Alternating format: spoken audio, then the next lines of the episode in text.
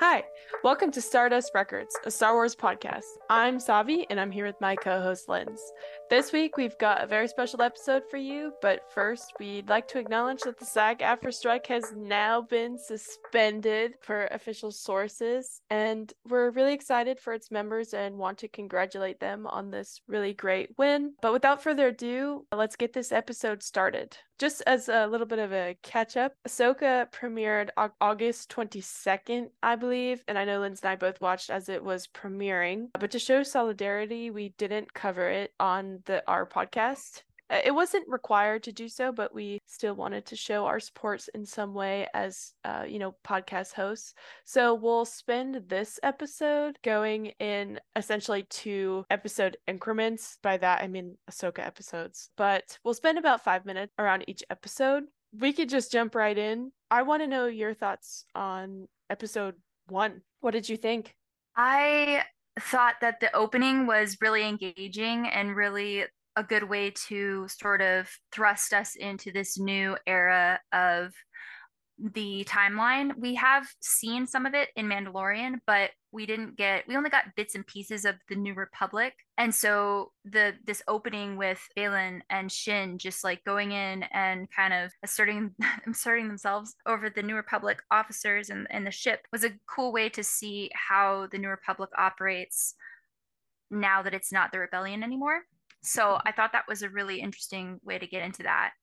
Yeah, and we kind of see that the word isn't necessarily used, but they kind of are introduced as a form of a mercenary, mm-hmm. which is interesting because, you know, they wield red sabers or what was supposed to be orange sabers. But like you said, the seeing the New Republic in, in that sort of way, I feel like is something we haven't quite seen before. But the scene directly after that is something that I have you know, put a lot of thought into when we get our introduction to Arcana, which is that uh, planet that Ahsoka is seen on with all of the uh, the Night Sister decor, I'll say. But we kind of find out in this one scene, just by visuals alone, that the Night Sisters are kind of confirmed, or like the Witches of Dathomir are like the Zeffo in a way, in terms of being like a far reaching civilization. And Morgan Elsbeth, like back to the New Republic ship, is freed. So we kind of put two and two together that Morgan is lo- going to be looking for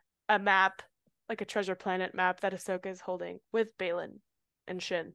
Yeah, and I thought it was really cool, as you said, that we get this confirmation that the Dathomiri people are just as ancient as the Zeffo. And we bring up the Zeffo because in Arcana or Arcana, the ruins there, there are a lot of motifs and architectural sort of references that seem very similar to the Zeffo. Mm-hmm. And we obviously know the Zeffo from Jedi Fallen Order. And on Dathomir, as well as other planets, but on Dathomir, there are Zeffo um, ruins and tombs.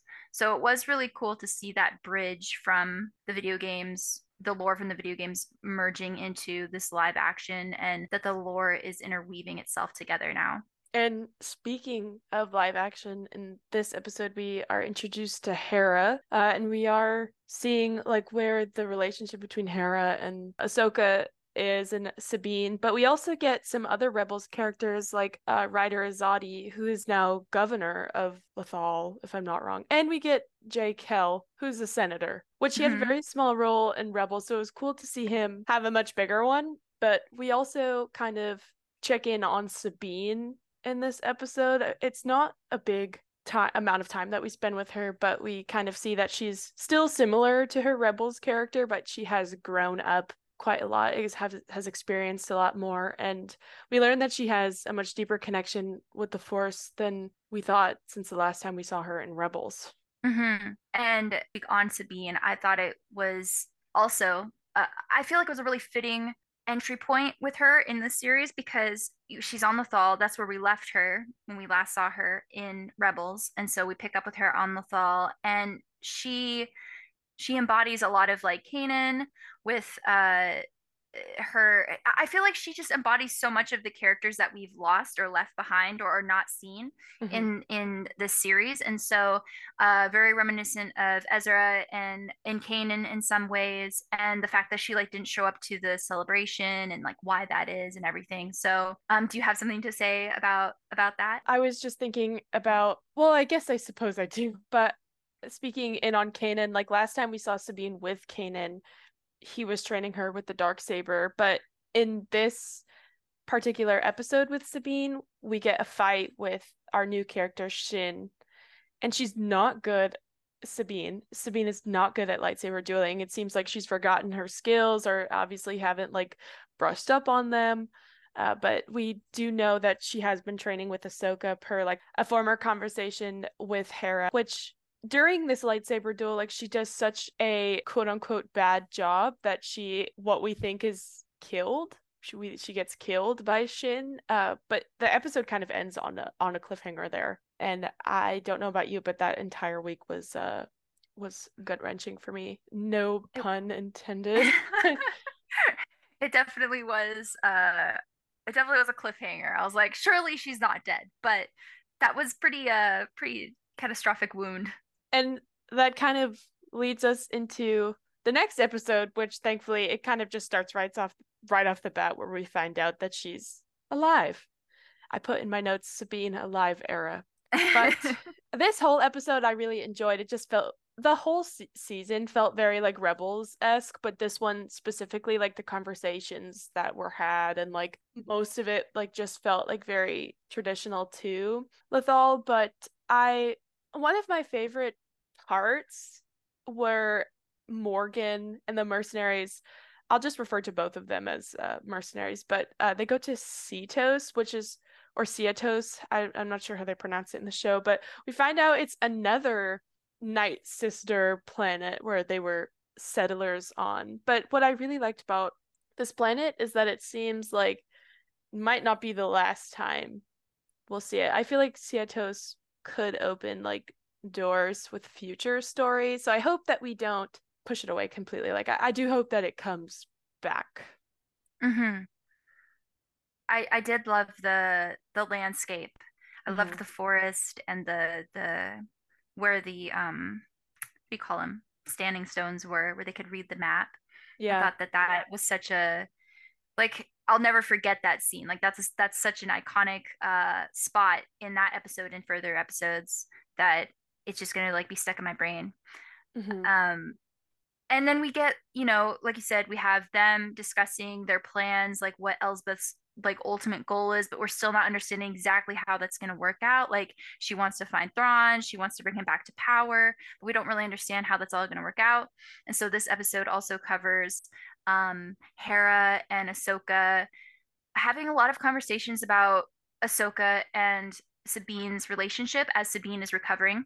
Mm-hmm. And also, uh, Huyang has his own conversations with Sabine, but Ahsoka and Sabine have a lot of like like a heart to heart almost about how Ahsoka should, you know, maybe give Sabine another chance, and that how she should open her heart basically to her again, and maybe they should work together again because obviously they've gotten this far by Sabine being able to unlock the map and everything, and so we get to see Hera and Ahsoka kind of have to have have their own side adventure and discover that there are hyperdrives being built, huge hyperdrives, and they're kind of unaccounted for and being taken off world. So we kind of piece together that that's what Elsbeth wants, that she wants these hyperdrives brought to um, Seatos. And we ultimately, I don't remember if this episode ends on the hyperdrive ring or not, but um, the Eye of Sion, yeah, yeah, which so this episode, you know, but I just watched Lord of the Rings like immediately after I finished Ahsoka, and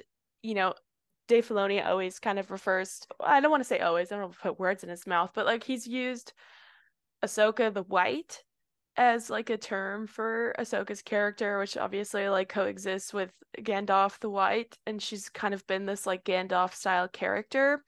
But you can hear it when you say like Eye of Sion, like Eye of mm-hmm. Sauron. And then mm-hmm. I was doing a little bit more thinking about it while we were preparing for this episode, but Morgan is definitely like a Saruman figure or Saruman. I don't know how you say his name. I am brand new to the Lord of the Rings lore, but their characters are so similar. Like mm-hmm. a, a witch slash wizard, you know, protecting who, you know, protecting Thrawn essentially and the eye. So he's mm-hmm. essentially like the person who inspired. It's it's very cool, like the thought that was put into into the lore of Ahsoka and how it's like heavily inspired by. But anyways, this episode I feel like was kind of just like an introductory to the rest of the story, which I feel like was there was there was a lot. Like I I were, there was a lot. There, like uh, there was I'm, a lot in this episode. we eventually get so, oh, I do want to touch up really quickly, but the ending of Rebels was kind of brought into the end this episode of Ahsoka, where I don't want to say retconned because I hate that word because it wasn't retconned because really the only thing that changed was the color of what Ahsoka was wearing. She was wearing gray rather than white, and I feel like that that's like a uh, not I don't want to say a good change, but I feel like it was Dave Filoni showing that Ahsoka wasn't quite I don't want to say ready either. For lack of a better word, like Ahsoka wasn't quite ready to be that. Go ahead, you're about to say something. No, what you're saying is uh, amazing and i want to expand on what you're saying because the i didn't even think about it like this but when you brought up gandalf and like ahsoka the white and gandalf the white he was gandalf the gray first just like how ahsoka is yeah. gandalf the gray here in that scene on mm-hmm. the thal but after she has her like near death experience, just like how Gandalf had his yeah. near death experience, mm-hmm. becomes Ahsoka. Yeah. Oh my gosh. Yeah. W- that's why I was like, okay, you speak on it because I know it's gonna be the exact no, same. No, no, yeah. you you triggered that. You triggered that for me, and that's that's so cool. Um, I didn't even think about that transition. Mm-hmm. Uh, that's why I didn't. Getting... it's why I didn't. It's why I didn't want to call it a change because it's not necessarily a change, but it, it is like an excellent I'm so glad that I watched Lord of the Rings right after mm-hmm. because the connections are are crazy cool. But what I wanted to bring up was I thought it was really symbolic that uh, you know Kanan and Rebels cuts his hair, and Sabine kind of does the same. I feel like hair is like a massive symbol for change, whether it's getting longer or shorter. But in this case, I feel like when she was cutting it and when Kanan was cutting it, it's like getting rid of a certain type of weight. And like hair is heavy. And sometimes mm-hmm. the things that we carry on our shoulders are also heavy. And to feel like you have some sort of control over the situation or like a want to change, like hair is the perfect way to explain that. So I just thought that that was a great thing to bring into Sabine's character storyline was the hair change and making it so similar to Kanan's. Yeah. Yeah. And did she change the color in that scene? I think it was still purple. Uh, the okay, orange okay. had just kind of got. Oh, that's what off. she cut off. Yes, that's mm-hmm. why. That's why it made me think that in my mind. Um, yeah, and then they are setting off on this. They they decide that they want to come together and they want to set off on this journey together and and take a chance on each other because they still aren't, you know, they haven't resolved whatever happened in the past and we still don't know exactly what happened like at this point in the series mm-hmm. we we didn't know yeah. so we're kind of going on this journey together with them literally um, and that literally um so if you want to we can move on to episode three and kind of yeah. merge into that but we get to see them um, training on the T6 uh, shuttle that uh, Ahsoka has, which I just side note, super cool ship. Uh, I, do they have a Lego set of it yet? I think they do. I, I would think so. I would love to have it. I would love to have it. I like that ship. Um, I love how it like spins around. Anyway, um, we we get to see them training, and that was a good uh, scene. It was good. I, it, it was loved... like we definitely saw their like form of the formation of their camaraderie and like a hint of what it used to be in the past. Mm-hmm. I think. Mm-hmm. Mm-hmm. And I loved Huyang's uh, kind of interjections here or there, his his yeah. criticisms, quote unquote criticisms, and uh, but I think that he tells them what he needs to, what they need to hear. Yeah. And I love that about his character is that he's there to kind of just like the voice of reason. Exactly, exactly. And sometimes it's hard to hear, but he's he's the one to say it. Uh, just to like move move on from that, but we got some pretty cool cameos. Uh, we got Mon Mothma talking to Hera. Uh, we got uh, Hamato Xiono from Star Wars Resistance, which was really cool. Who we kind of learned was an asshat. Sorry, um, but Mon, I loved Mon's. I, I'm not saying this because I'm biased, because you know Andor and and Rogue One and stuff like that, but like I loved Mon's present presence in this story. I thought it was really important. I thought Hera, you know, as I don't know if Mon is a single mother at this point. We'll find that out in Andor season two. But you know, two single moms kind of having this like level of understanding with each other and like both being higher powers in like the New Republic. There there's a there's a a connection that Hera can't have with anybody else but Mon Mothma, in, in my opinion. And she appears in the later episodes, but like Mon asks Hera excuse me, how Jason is doing. And it's that's so important. It humanizes both of them. They're not just generals. She's not just uh chancellor. Uh yeah, so it's I don't know. I thought that was really important. I just wanted to call that out, but I thought that that was really important scene. But after that, we get Jason immediately, and he's so cute and I love him and I love the actor and he looks just like Kanan and it broke my heart but it, it, I I loved seeing mother Hera. We didn't really get to see that so I thought it was a really important scene to see. Yeah. Yeah. And and Chopper being there being Jason's best friend was was really heartwarming. Yeah. I, I love that Chopper is more understandable. It, we he was we didn't touch on this a few minutes ago, but in the last episode on Corellia, we like I have Corellia in my notes, but um you can hear what he's saying. He was never quite that understandable in the past, but now I feel like I, I was like I know exactly what this this monster is saying. Not a monster. this this droid is saying, but I I love that Jason has somebody and I know that he has Hera, but it's important for like someone so young in the midst of a of an almost war, I'll call it. It's important for him to have somebody with him at all times, I think. And not just mm-hmm. because he needs a babysitter, but I wouldn't even call Chopper a babysitter, but yeah. After that scene though, we get a very Clone Wars esque moment with Ahsoka that I was like, holy moly, we're watching an episode of the Clone Wars. But we get Ahsoka in a space flight suit. And it reminded me of the episode, and I cannot remember the name of it, but in the Clone Wars, uh, with the episode with Anakin and Fives, and they have to go out.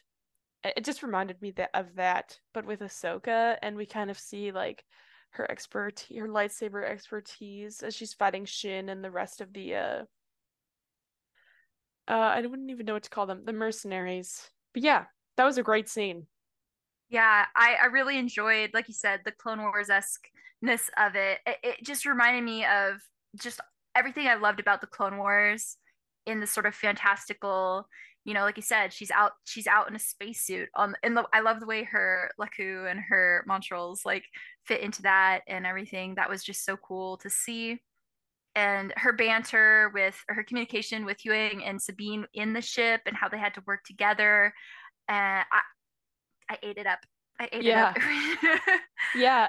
At the end of that episode, which will kind of lead into us talking about episode four, but uh, they land on Seatos, which is like this beautiful forest planet with these amazing red trees, and you know, Shin ends up there, and it kind of leads into this I loved Sabine's and Shin's fights. I I just thought that the choreography was really good. I think that Ivanna and Natasha had great chemistry and it really like bled through during the fights. And I loved seeing Sabine put on her helmet. I don't know why. I I do know why because I loved Rebels, but I the the like transition from live from animated to Sabine to live action Sabine, I feel like was just seamless. I feel like Natasha really gets her, you know? Mm-hmm. Mm-hmm. Yeah. I wish we had seen even more of her with the helmet because I feel like it just brought her entire look together. and I love I love that she kept her because um, we didn't see her in her Mandalorian armor at the beginning of the series, like initially. So as she's like, she keeps that with her, like she keeps her Mandalorian heritage with her, and I love that. I keep saying I love that, but it's true. I love it all. And so that kind of that leads us into episode four. So they've landed. They're on. They're on Seatos. Elsbeth dispatches Shin to go, or Baylan dispatches Shin to go, and Marrok we haven't really talked about him, but he's kind of this inquisitor esque yeah. character that we didn't really know too much about. Um, but they go and try to intercept them and slow them down because Elsbeth and Baylan are trying to derive the hyperspace coordinates from the map so that mm-hmm. they can use it, the Eye of Sion, to reach Thrawn. So they're kind of on a time crunch. And um, Ahsoka, Huyang tells them not to split up, but they end up splitting up. Ahsoka fights with Marrok, and that was such a cool fight because you get to see just how. I mean, we knew that Ahsoka has her has this kind of peace, not a peaceful way of fighting, but she's so collected and calm, and she faces Marrok with this poise that is so indicative of a Jedi master. Like she's definitely in control of her um, skills. And so and it's also a really good way to juxtapose so her fight with Marrok with her fight with Baylan um, go very differently. And so we get to see like what shakes her mm-hmm. um, out of that. So I think that having her fight Marrok and then Baylan was a really good choice narratively. Mm-hmm. and then of course we get to see Sabine fight Shin. And I will just say I did not expect what happened to Marrok. Like I did not expect him to disappear into a a ghostly wisp. And yeah. so my thought, I don't I we haven't really I haven't really voiced this to you or even thought about this like voiced it out loud, but do you suppose that Marrok was like reanimated by Elsbeth? Yeah. Cuz he's like a reanimated person. Yeah, I think that the the green smoke kind of gave that away. Uh, but it, it was never really answered so i feel like it's just kind of up to audience interpretation now but mm-hmm. we also like don't never really touched on like the i'm forgetting the word the extent that's it of morgan's power uh, and i feel like that was like a way to show it but uh maybe he was an inquisitor and we just didn't know and i i don't know it, it's a very interesting thing that i hope that it is like brought like touched back on, but you know, spoilers. Uh, now that Morgan is dead, uh, it's difficult to tell like if we will touch back on it. But I feel like it, it it's pretty like, yeah, he he was just a, an extension of Morgan's power. Mm. Yeah. But we go further into the episode and Sabine meets up with Baylan and Shin and there's kind of like a a kerfuffle, I'll call it. Uh, Ahsoka eventually joins in, and it's like a, a, a double duel or whatever you want to call it. But you know, Sabine, this there were people discussing the episode on Twitter, and I felt and I and I was reading it because I did want to know what other people were thinking. But a lot of people thought that this was out of character for Sabine to go with Baylan and Shin. But I thought it was completely in character for Sabine to go with Baylan and Shin. Knowing, because we did find this out very briefly, we touched on it very briefly at the beginning, is that Sabine's entire family is dead. Tristan, Ursula, and I'm forgetting her, her father's name, but they're all dead. They died. So Sabine essentially feels like she has nobody left. Even though she has Hera and Ahsoka, but sometimes it's easy to feel like you have nobody left when you've lost everybody.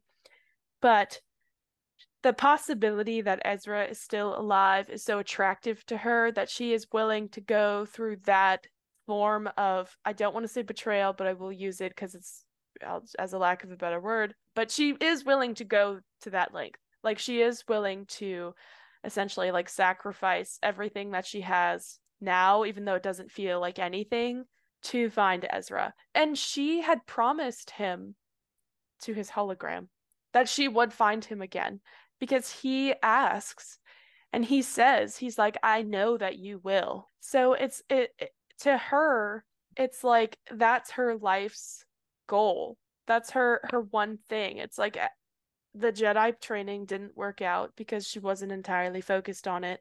Uh, like her parents and family died, so it's just her her brain is like not 100% on multiple different tracks. It's just essentially like she has horse blinders on. That's how mm-hmm. I was interpreting it and I think that this was completely in character of Sabine. And honestly, if I were in the same situation as Sabine, maybe I would have gone as well. So I don't know. Yeah. What did you think? Yeah, no, I agree with you. And I think that uh, if she had just destroyed the map, that isn't to say that, you know, they weren't going to find Thrawn. Like, it, mm-hmm. it was like Ahsoka's like, yeah, if you do this, this is how it'll be. Like, we'll save the you know save the galaxy Thrawn won't come back but that wasn't for sure and I think that Sabine like you said she need she needed to find Ezra to feel like that part of her life was uh, like clo- I don't want to say like she was trying to find closure, but in a sense, everything else was chosen for her. Like all these other endings were chosen for her. Like she didn't she didn't want her like family to die. She didn't have control over that. She, I think Ahsoka walked away from her, so she didn't choose to end that. I don't think. I think Ahsoka did. So like she had never she hadn't had a choice. So I think by choosing Ezra, that was choosing herself in a sense, but not in a self. I know it sounds like it's selfish, Just like you said. It kind of like betrayals like the only word you could think of, but mm-hmm. and selfish is the only word I can think of, but not in a sense of like she's not doing it because she's only thinking about herself. She's doing it because this is something that, like you said, Ezra said, you know, I know you'll find me. So I, I do believe I feel the sim- similar to you. I, I don't think that she, I don't think that was out of character for her. Mm-hmm. And if if people consider it selfish, I don't necessarily think that that's wrong. I I think that it is there's like a, a uh, in this case there's like a blurred line between selfless and selfish. Mm-hmm. But it's also we completely forgot to bring up the fact that her decision was also partially made because she I don't I could be wrong, but doesn't Ahsoka die, quote unquote, yeah, die before she yep. makes this decision. So she just lost Ahsoka and she has no idea what like Hera is up to, like uh, yada yada yada, things like that. So it's like that's also a massive contributing factor. Mm-hmm. Uh, what did you think about seeing good old Anakin Skywalker? I so I'm not like the biggest Anakin fan. I don't hate him or anything, but seeing him in live action in the World Between Worlds, seeing like hearing his voice and then seeing him was so I, I wanted to cry like and the moment I saw him because I was like this is so freaking cool. Yeah. I, I know most people thought that too. Mm-hmm. That first clip of him in the in episode 4 uh mm-hmm. was a little jarring. I will admit the de aging I just feel like wasn't like the greatest, but then as we kind of jumped into episode five, I feel like it was just significant. It it was amazing. Like I mm-hmm. I I I am not the biggest Anakin fan either, like you said, but like there is a sense of nostalgia to his character. Like I grew up on the Clone Wars rather than the prequels. Like I I feel like the Clone Wars were more like significant part of my Star Wars journey rather than the prequels, but uh, I have a partner, Alex, he's been on this podcast before, who's like die hard Anakin fan. And I was watching it with him and seeing somebody like so affected by the presence of his character in such a positive way was so beautiful. It's like how we feel about Cassian returning for Andor. Like that's that's their that's their Roman Empire. but it, it was a really beautiful introduction to his character again. And I we haven't seen adult Ahsoka with, you know, Rise of Rise of the Resistance. Oh my god. Uh Revenge of the Sith, Anakin. I, I just felt like it was it was a really beautiful episode. And we kind of touched onto multiple different parts of Ahsoka's journey with Anakin. And we got young Ahsoka, who was played by Ariana Greenblatt. and she is young Gamora, and she's also most recently in Barbie. So I feel like the recognize like recognizing her was quite easy, but she was so good. I loved her. I, I thought that she brought Clone Wars animated Ahsoka to live action perfectly. And I know I've said that multiple times about multiple characters in this, but I really think that she embodied the like young girl, the child, because I feel like we're afraid to use that word for Ahsoka because she was involved in war, but the child that Ahsoka was. Mm-hmm.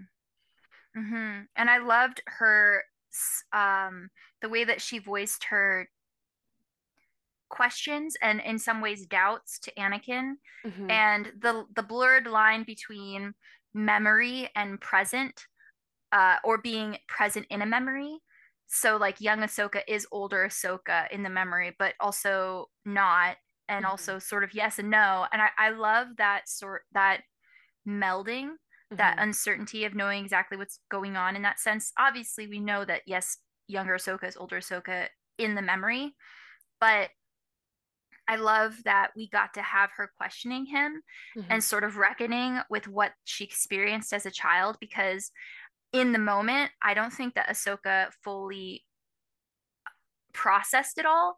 And so yeah. to see her embodying her younger self, processing what she experienced and reckoning with it and then holding Anakin accountable for his behavior and actions in a sense. Mm-hmm. Uh, and Anakin facilitating that because she wouldn't have gotten that in any other way if she hadn't encountered him in the world between worlds. And I think that's a part of a rebirth in a sense, how we referenced earlier with um, like the Gandalf, mm-hmm. uh, you know, sort of the Gandalf thing. Um, I and I I think it's so crazy because Anakin is such a polarizing, in a sense, a polarizing character, and he represents polarizing ideals. But I think that Ahsoka needed to face that. And yeah, so I, I it took me a long time and a lot of thought about that whole scene, that whole that whole part of the episode to really grasp it in the best way and really understand it in the way that it was probably meant to be interpreted but now that I've gotten there, I, I, think it was a really beautiful way to kind of um, show growth in Ahsoka and like finally bring her into her own. Like she's able to leave things at the wayside now, or she's like finally able to process certain things. And I think that through her like death rebirth, that was a beautiful way to do it. What did you think about how they facilitated Ahsoka's like death rebirth, like what she experienced with Anakin. Like, what did you think about that? Like, what did you think about the way that they decided to portray that whole thing? Because she went through that for a reason. Her death rebirth, as in like waking up outside of the world, like coming to life again. Basically, her entire experience could be like a rebirth experience. I see. Okay, so like experiencing the experiencing what she went through as a child but with an adult's mind yeah just how did you feel okay. about that that what she experienced there I-, I thought it was important for her because the beginning the first few episodes i feel like ahsoka was uh, not immature i don't want to say immature but she has experienced so much that instead of facing it it's easier to just suppress it and I think that that's like a really accurate and real human way to experience trauma. I'm going to call it trauma. Uh she has been she has been through a lot and she kind of experienced that through the world between worlds again, but from an outsider's point of view, from herself as an adult point of view. So we kind of got we got two very important battles in Ahsoka's life that were life changing for her specifically. So it was presumably Geonosis. I'm gonna say it was, uh, considering like the, situation at hand. Uh, Anakin's Clone Wars armor, which he looked great in. Uh, Rex's uh, appearance, and the significance, or not the significance, the significant amount of clones that died uh, things like that. So this was like her first real battle as a child, and then we get the siege of Mandalore without Anakin. She did it alone. Alone. She had Rex with her, but you know, she was out of the Jedi Order by then. and I loved that scene with Anakin and Ahsoka where he is present in the in the world between worlds and he's like, you know, I wasn't here for this. And we know where he was. We know what was happening.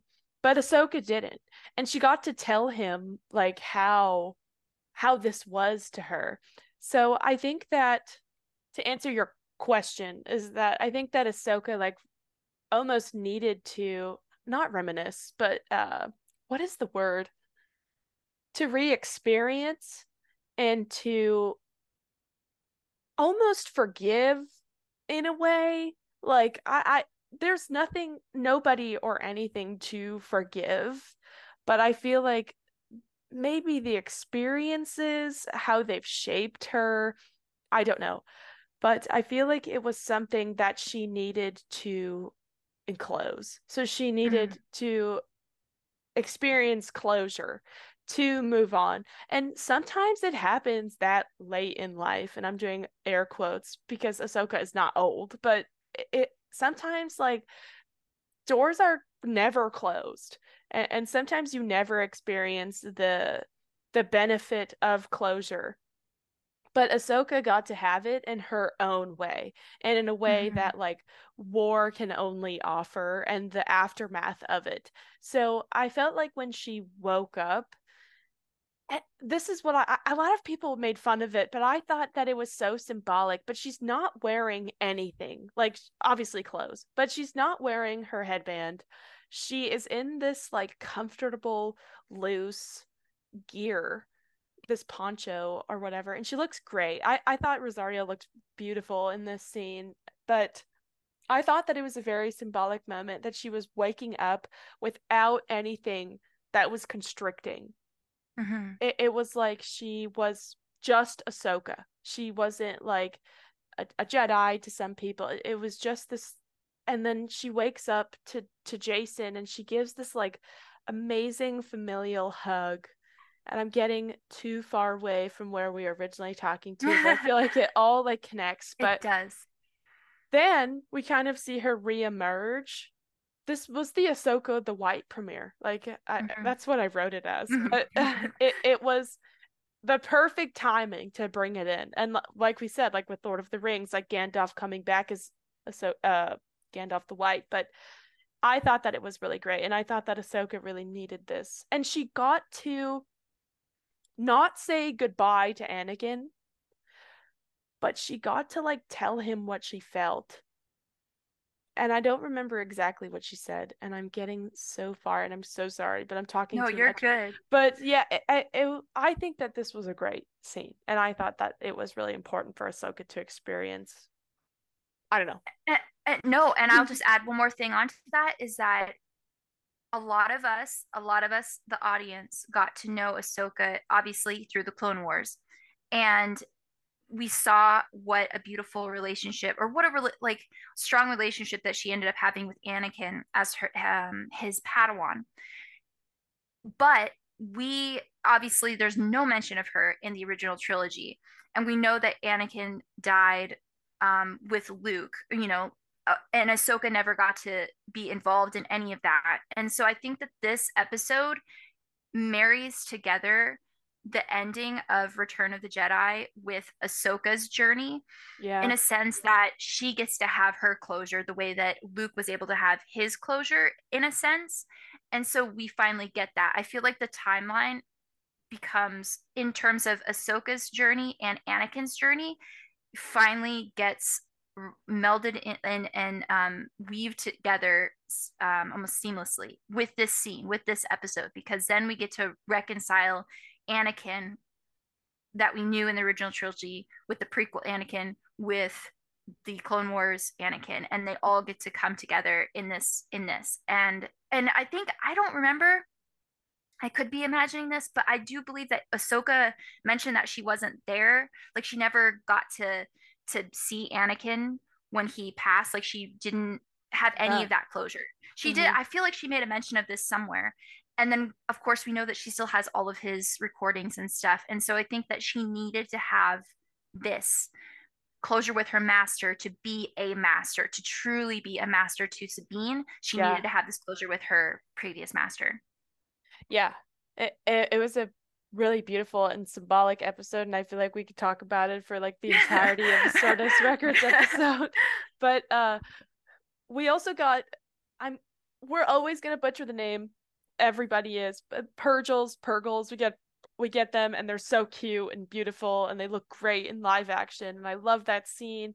And ahsoka and Huyang decide that they're gonna put themselves in the mouth of one very pinocchio-esque of them and they and they go to uh who we find where we find out in episode six is uh Peridea. Cool ass name, cool ass planet. It's apparently the end of the space whales' journey. Like it's it's so we know that Ezra Bridger and Thrawn are there. So we kind of check back in with Baylan and, and Shin and everybody, and they've all arrived. They're safe. The Eye of Sion worked uh, and we meet the fates. Cool as hell. uh, we, we basically we we see these. This was bad.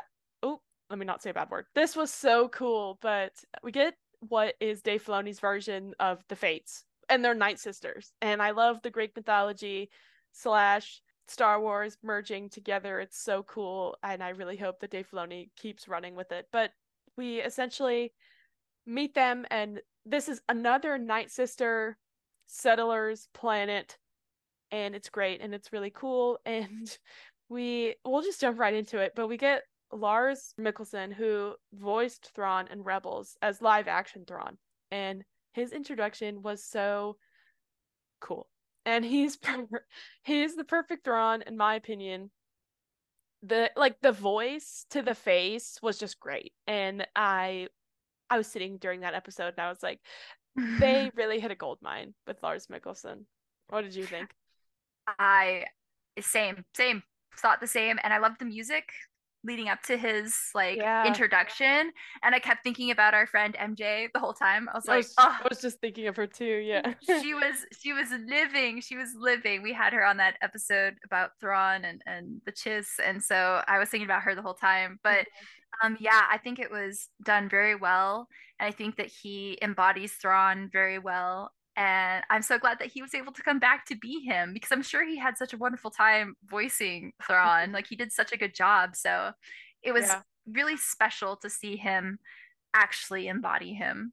And it was like he he picked off ex- he picked up exactly where he left off essentially. So it was like we we lose Thrawn with with Ezra in the last episode of Rebels, but the last time we see Thrawn is when he's about to go with the Purgles, Purgles, Space Whales, whatever you want to call them, and then like he picks back immediately back up when we see him again, and we kind of are introduced to his like little army of uh, whatever they called. They were like not stormtroopers, but they were dark troopers because Death Troopers is something completely different. But but there is Dark Troopers. I know. So I don't Troopers. I, oh, yeah, you keep talking. I'll figure it out. Troopers. but Sabine is there, and and Thrawn automatically recognizes her and is like, "Hey, like I know exactly why you might be here. I'm gonna let you go look for Ezra."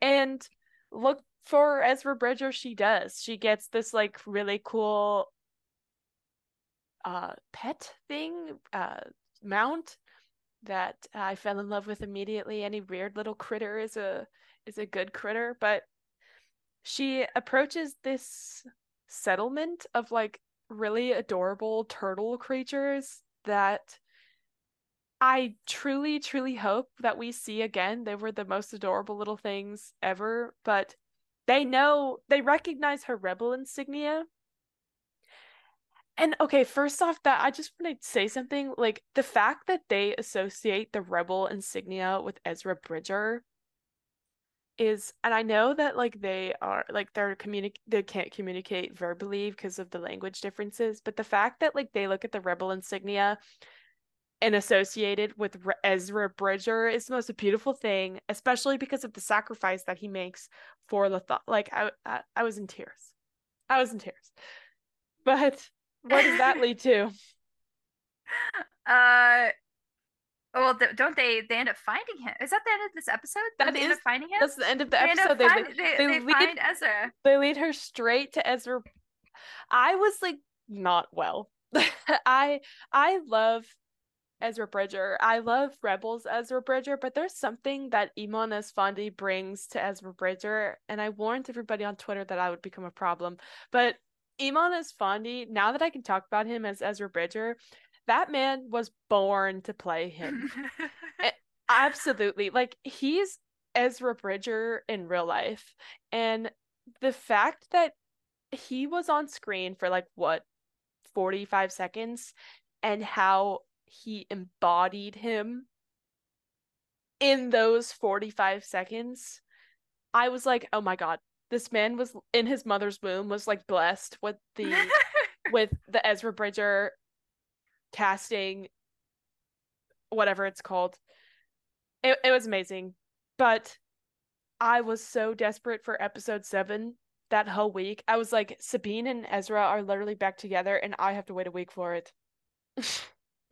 But episode 7 opens up with hera's trial which i feel like we haven't really like talked about the situation that she was in yeah because she is she is trying to tell the new republic hey Thrawn is back. He is a threat. We got to do something about this. And uh she was meeting some opposition. And i think dually with hera and mon mothma they share they share the same um conundrum you know? So hera's the messenger. She's trying to get the word out. She's trying to convince everyone. Mm-hmm. and mon has her hands tied. There's only so much she can do with the bureaucracy. You can see you can feel that she believes hera and she's trying to tell hera like i you know i'm with you but i can't do anything you have to give me more and hera mm-hmm. can't give any more and so yeah in that trial uh we get a couple um we get 3PO coming in to give to to basically deliver the good news that um yeah, Hera's mission was sanctioned. Of course mm-hmm. it was. Uh Leia Organa, she sanctioned it. You guys didn't hear?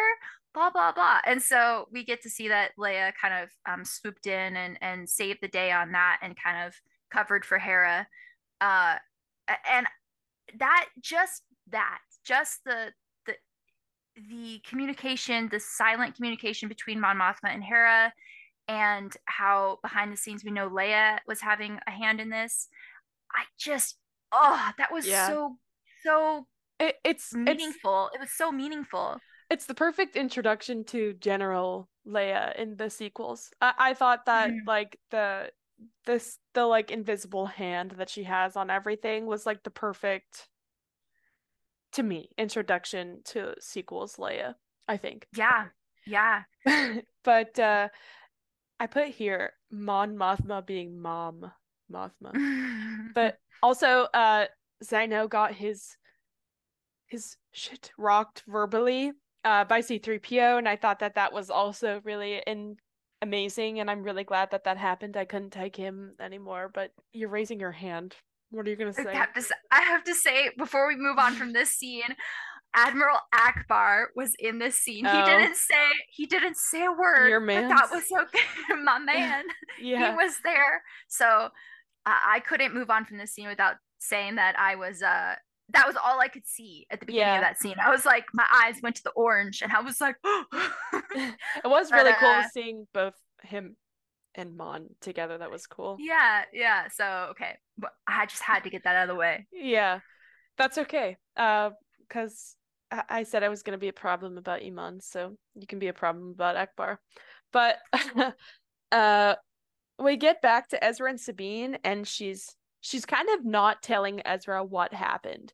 And I thought that that was like I was so frustrated with her. I was like, "Sabine, just say it. Like just tell him he can handle it. To that point, I think another reason why she didn't say anything was because he was like, I'm ready to go home. And she's like, yeah. thinking in the back of her mind, there's no way to, like, I don't have any sure way to go home.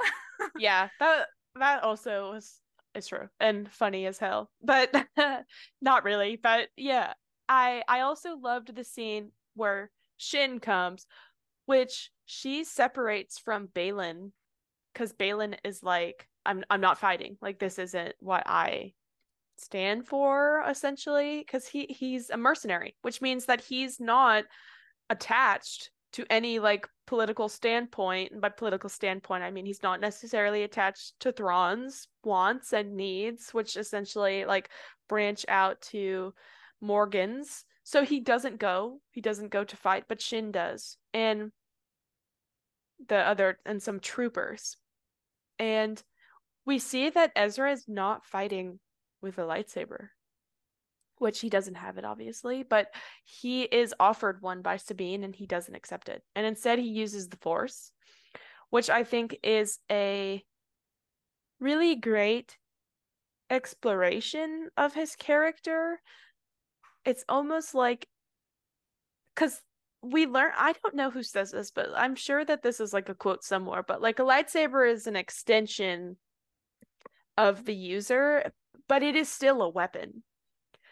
And like Ezra using the force as an extension of himself like shows how strong it is within him in my mm-hmm. opinion. Mm-hmm. And yeah. I I thought that that was so so Kanan Jarrus of him it was it's also a very uh Chirrut of him. Yeah the, for- yeah. the force is his ally and yeah. and so that that's actually what it reminded me of in the episode. I was like this is so you well know? ezra hears Chirrut in the world between worlds. That's right. Yeah he hears Chirrut and he hears jyn yeah. He's so rogue one coded he don't he doesn't even realize it him um, and Jyn Erso are like two years apart.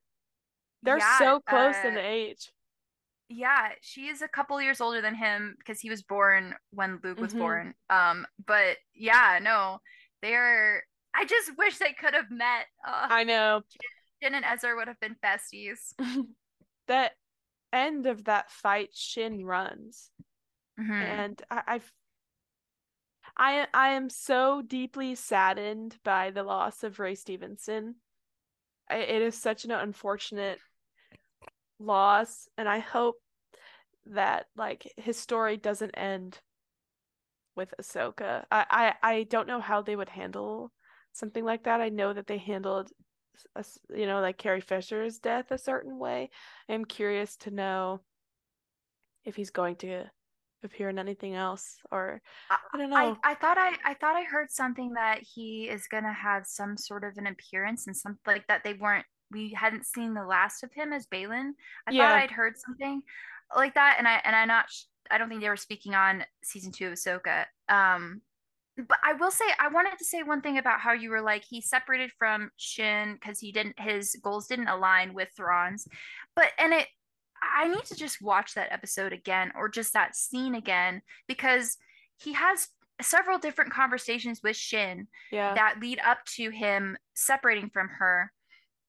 And it's because he has a bigger goal. And we see that goal co- sort of foreshadowed at the end of the season.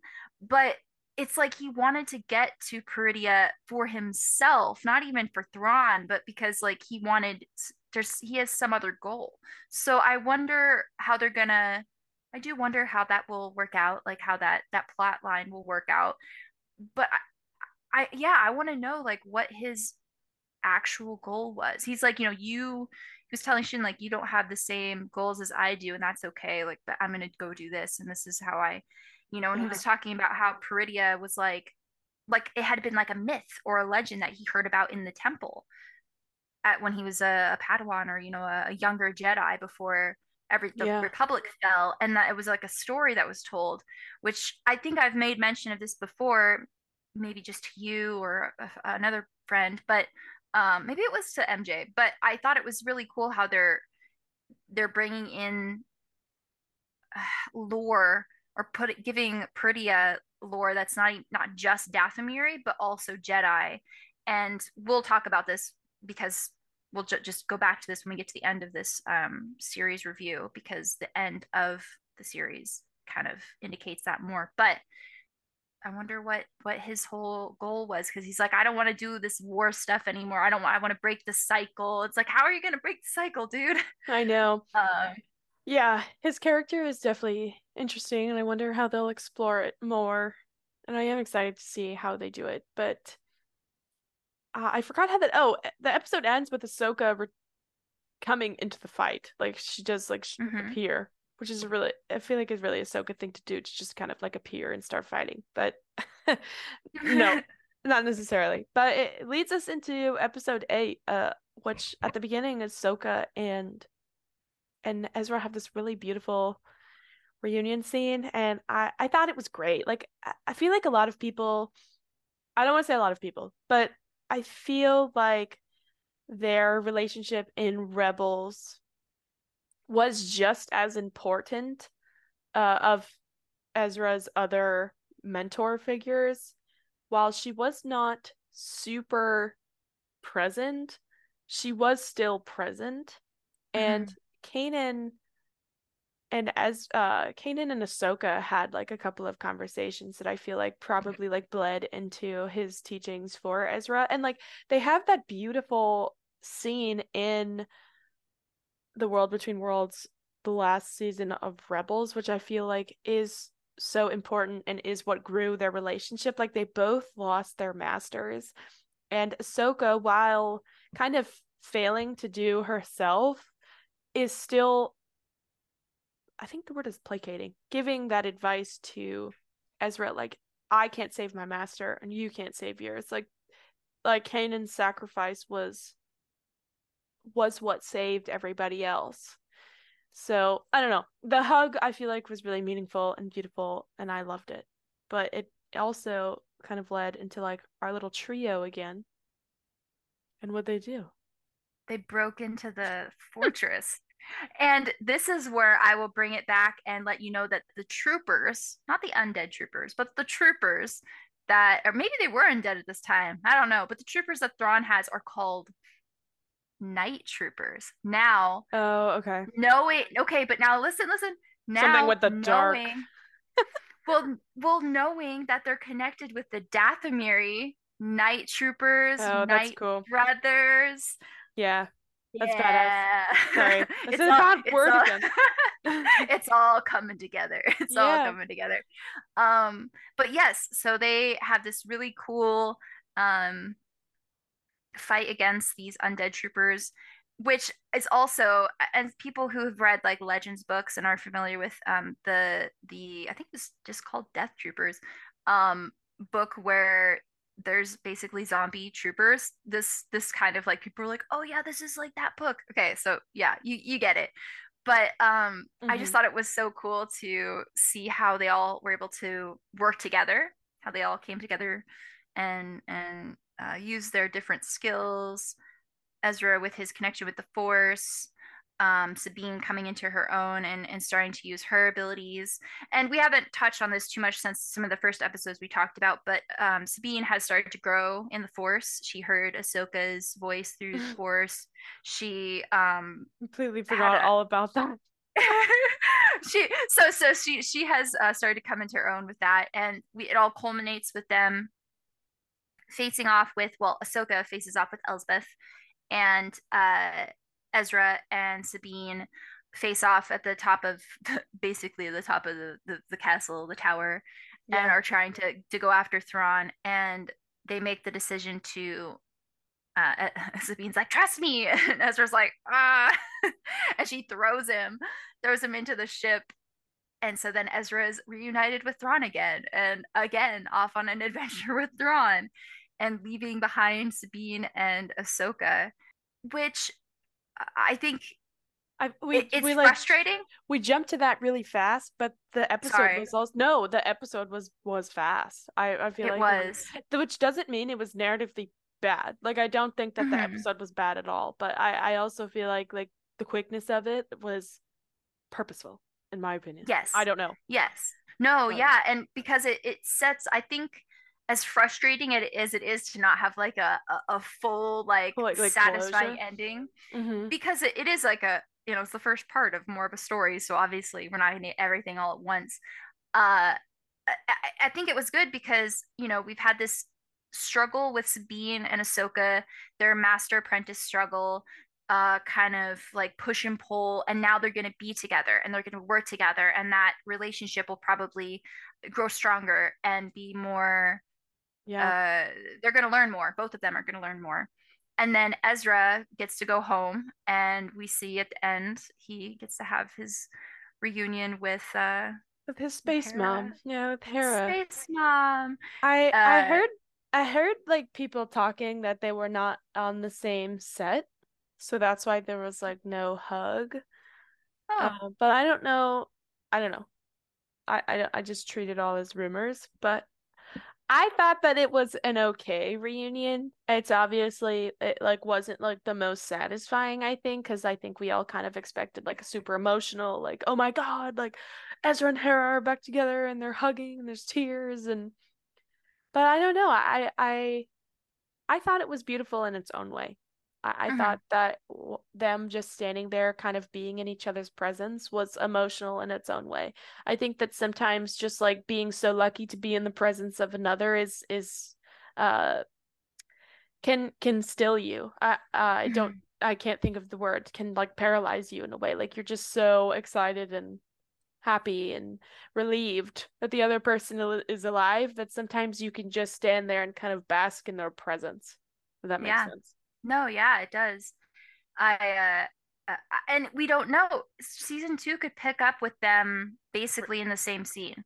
Yeah, that's so So true. so it we could get more of them like eh, getting to know each other again and and catching up. Um, and oh my gosh, maybe we'll see Ezra with. I mean, I'm sure we will. Ezra with Jacen. Oh yes, he'll meet Jacen because he wasn't he wasn't there. She was Mhm. pregnant at the time of the end. Of... what if he, probably didn't even know that she was pregnant? No, that's the thing. She didn't know. So maybe it'll be like a this is now my this is now my child, or this is now my my uh, Padawan. So that's how we kind of wrap up the episode, where we kind of leave off with Ahsoka and Sabine and how it, it's it's a bit of a cliffhanger. They're stuck on Peridea. They, they just essentially like switched places with Ezra, which was a really interesting um, thing to do.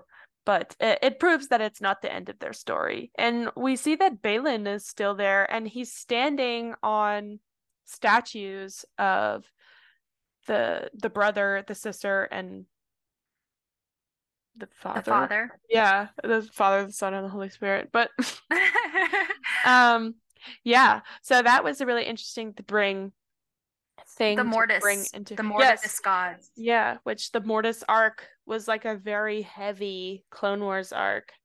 And they were in Rebels. They were referenced in Rebels in Yeah, some murals. The so they. Yep, yep. And they were in they were in Endor. the Dave. Filoni. Yeah. The set designers of Andor. they knew what they were doing. They could they were like, this is gonna be relevant. Pretty.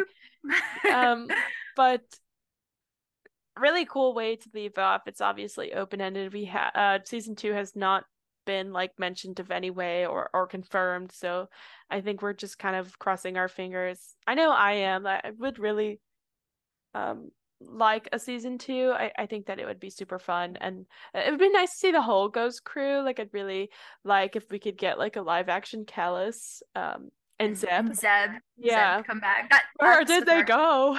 Our, our Calazeb agenda. We'd like to see that. Well, you I know that it is Zeb is mentioned. Like Zeb Mhm. apparently is training new recruits.